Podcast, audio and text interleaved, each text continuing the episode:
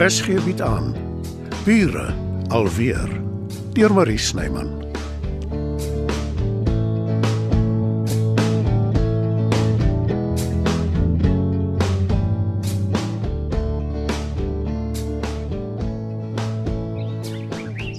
Genade Dita, hoekom hang jy so oor my balkonreëling? Is jy bang jy beland onder in die tuin nie? Soos daai in gisterand.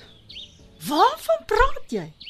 Maar Matilda, jy bly reg langs hulle en jy weet so waar van niks nie.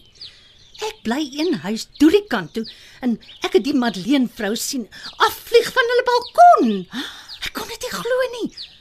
Daar land sy op haar voete. Jy dink jy's fliks.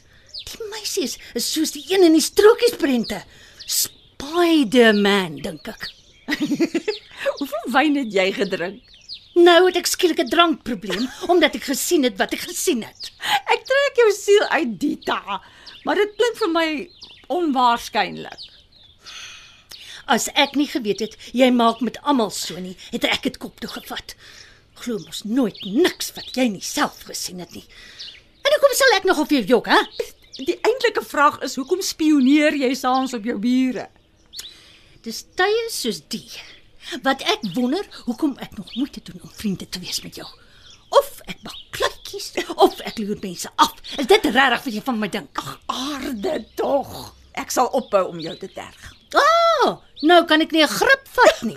Vergeet van die bure se manne wales en drink jou koffie voor dit koud word. Toe, Hm, ek kan dit maar sê. Jy dink ek is te nuuskierig. ek dink niks nie, Dita. Wel, ek het 'n geskree gehoor en toe gaan ek uit om te kyk en die volgende oomblik sien ek haar deur die lug trek. Ek het eers gedink iemand het haar gestamp, maar dan sou sy nie so ver vorentoe beland het nie. Daai was voorbedagte rade. Werner het so af na hulle tuin toe Môre hy- dames. Lieflike oggend nie waar nie? Môre Johannes, daar is nog koffie in die pot in die kombuis as jy wil hê, hoor. Dankie maar nee, dankie sis. Ek is af van koffie. Ek drink nou groentee. Geen meer kafeïen vir my nie. Jy weet groentee bevat ook kafeïn, hè? Ja, 3 koppies groentee het soveel soos 1 koppie koffie. Twee koppies. En kafeïn in matigheid is goed vir jou. Om die waarheid te sê, nuwe navorsing toon jy kan 2 jaar by jou lewe voeg as jy elke dag koffie drink. Ai Joe, jy ken die mens al jou lewe lank. Het jy nou regtig gedink jy kan dit verby haar laat glip? Matilda weet alles van alles af. Die hoop beskaam nie. ja, doen nou maar julle twee.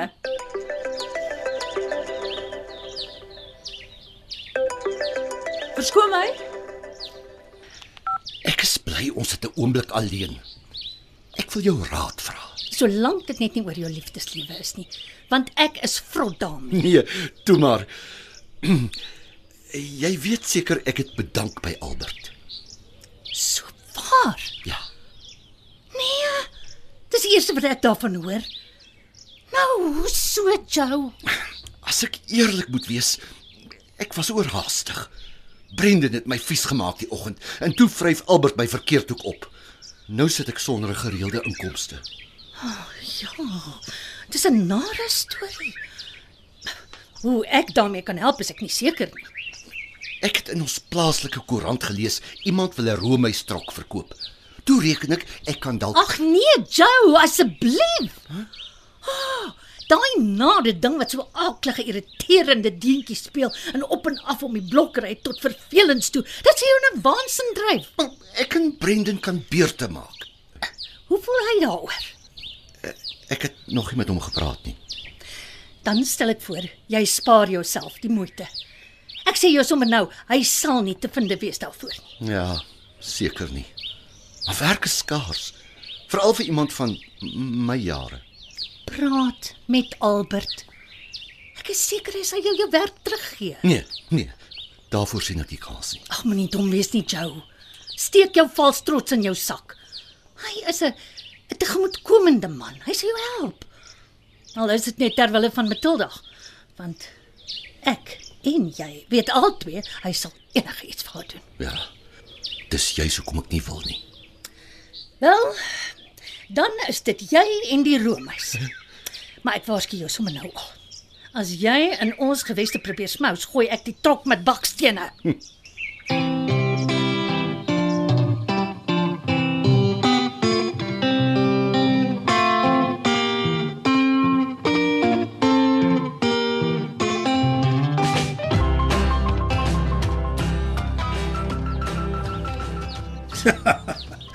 jy het omtrent drama gehad. Maar jy wou mos. Vroumense bring net probleme my ou maat. Ek stem heeltemal saam met jou nie. Wat ek wel sal erken is, ek sien uit om 'n ruk op my eie te wees. Ja, dis al manier om jou geestesgesondheid te behou. Sê die man wat hals oor kop verlief is op Matilda Skuman. Ja, maar ek is uitstekend met raad gee. Of ek dit self volg is natuurlik heeltemal 'n ander storie, maar en bytendien, Matilda is nie soos ander vrouens nie. inderdaad. En uh, ek het nogal heel wat kennis op die gebied. sien dit dat ek al 'n paar keer kansel toe gesleep is. Ek sit juis met 'n probleem met my laaste eksvrou. Sy het altyd my besigheid bestuur, die boeke gedoen. Uh, en ek het gedink alles gaan goed. Maar toe ek agterkom dinge klop nie en ek vra haar versigtig uit daaroor. Toe spat die vonke. Aanvanklik ja, maar toe kom dit uit sy het nie die boeke gekook nie. Wat is die probleem dan? Lang stories aan krokodiltrane wat sy op my skouer wil stort. Ek kry tydig en ontydig oproepe en boodskappe van haar af. Dis maklik. Blok haar. Wel, Ek kan nie. Soos ek gesê het, sy is betrokke by my besigheid. Kry iemand anders om die werk te doen. Dit kan ek ook nie. Sy het aandele in die besigheid. Ja, ja, ja toe maar moet moenie vir my so aankyk nie. Dit was deel van die egskeidingsooreenkoms. Uh, kan ek dit maar sê? Dit was nie baie slim van jou nie. Ek weet. En ek het dit toe ook geweet. Maar ek was so desperaat om van haar ontslae te raak. Ek het oë toegeknyp en gehoop vir die beste. Nou maak jy my bang. Ek het dit sterk oorweeg om Marlene te vra met my te trou, maar nou begin ek twyfel. Hoorie, as daar net 'n sweem van onstabiliteit is, bly weg. Glo my, alles vererger sodra hulle eers die strop om jou nek gesit het. Behalwe met Matilda. Matilda is 'n selfstandige vrou met haar eie mening. Sy val beslis in 'n ander kategorie. En dan is er natuurlik nog Bixie ook. Jy's bang jy verloor sy bewondering en liefde. Oeg, uitgevang. Eintlik gaan alles net oor Bixie.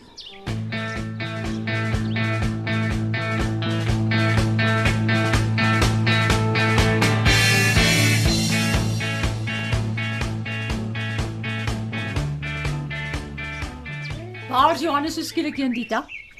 Jy moet maar vir hom vra. Dis effens moeilik want ek sien nie hier nie. Hy moes tog sekerlik iets gesê het. Jammer Matilda, maar dit was ongelukkig vertroulik. Ai tog. En jy kan maak wat jy wil. Jy gaan dit nie uit my uittrek nie. My woord is my woord. Dis reg so Dita. Ek weet hy's jou broer, maar jy is nie altyd die maklikste mens om mee te praat nie. Dis in die hak. Arme man. My aarde. Ek sien nou eers jy het heeltemal 'n ander stewel aan. Die een is aan wit. 'n ligte grys eintlik. Um, Wit is mos dan nie jy's 'n vleiende kleur nie. Ek moet eintlik seker nie vra nie, maar wat het van die ander een geword? By die huis, in my kas. En jy het die een aangeskaf omdat jy reken dis meer vleiend. Ja, dink jy nie ook so nie? Dis veronderstel om jou enkel te ondersteun. Dis beslis nie 'n modeartikel nie. Hoekom het jy jou geld gaan staan in mos? Ag, die ander een was groot en lomp. Ek het heeltyd oor my eie voete geval met die ding. Maar jy het Albert laat betaal daarvoor. Maar wat pla dit jou? Dis tussen my en hom. Bindien hy het aangebied. Ek weet nie hoekom ek nog enigsins probeer verstaan hoe jou kop werk nie. Dis omdat dinge maklik kom vir jou. So waar? Ja, Matilda. 'n Aantreklike vrygesel trek in ons buurt in. En wie is die eerste en enigste vrou vir wie hy oogies maak? Jy. En toe hou jy hom nog in 'n lyntjie ook. Wat op aarde het dit met jou modieuse ligte grys mediese stewel uit te waai? Alles. Jy hoef nie eers te probeer nie. Die res van ons moet spartel. Ek vertrek die naweek op my bootreis en ek wil op my beste lyk onder die omstandighede. Dus het ek 'n moonboot aangeskaf wat nie lyk asof dit aan 'n soldaat in 'n wetenskapfiksie fliek behoort nie. As jy dit so stel, maak dit perfekte sin. Regtig, Matilda? Ja, Dita. Ek kan jou seker maar sê wat jou my vertel het. Jy sal dit tog nie uitblaker nie. Nee, dankie, ek wil nie weet nie. Vir wat hy ook 'n geheim aan my toe vertrou, sal net hy weet. Ek kan mos nie my mond hou nie. En nou, wat gaan nou aan met jou? Ek ek, ek kry maar net skielik lus vir roomys nou dat ek die deentjie hoor. Dit glo ek glad nie. En hoekom sal ek nogal vir jou jok? Ek weet jy kan die roomystrok se dientjie nie verduur nie. Dis buitendien nie eens regtig roomys nie, net 'n klomp melk en suiker. Hm, ja, seker. Daarvan gepraat.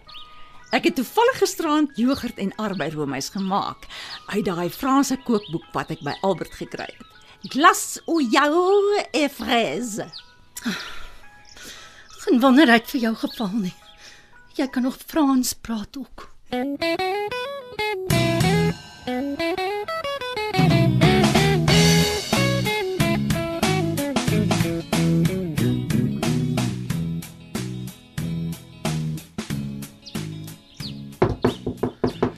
Kom binne, is oop. Hey, Joe, jy kom asof jy gestuur is. Ekskuus. Jy onthou seker die parkfoto's. Ek het hulle toe nooit geneem nie. Perfek. Die plaaslike koerant het my pas gebel. Hulle stuur môre hulle fotograaf vir 'n rekkie. Hulle wil betrokke raak by ons park skoonmaakdag. Gratis publisiteit. Ons moet kyk hoeveel mense ons in die buurt bymekaar kan kry daarvoor. Ons reël verversings, dis altyd 'n aansporing. Jy onthou ek het bedank, nê? Ja, ja, jy was baie vies vir my omdat ek jou op jou afdag opgekommandeer het. Wat my laat dink het ons moet liewer vaste ure beding. Maar as daar 'n krisis opduik, sal ek ongelukkig op jou knoppie moet druk. Is dit reg so met jou? Dankie Albert. Ek het juis hiernatoe gekom om te vra of ek my bedanking kan terugtrek. Wel, wat my betref het dit nooit gebeur nie. Die goed wat ek gesê het. Ja, ja, ja, enige mens raak dinge kwyt wanneer hy kwaad is. Jy kyk uit vir jou suster, dis al wat vir my belangrik is. Want ek gee om vir haar. En ek is van plan om haar hart te wen. 100%.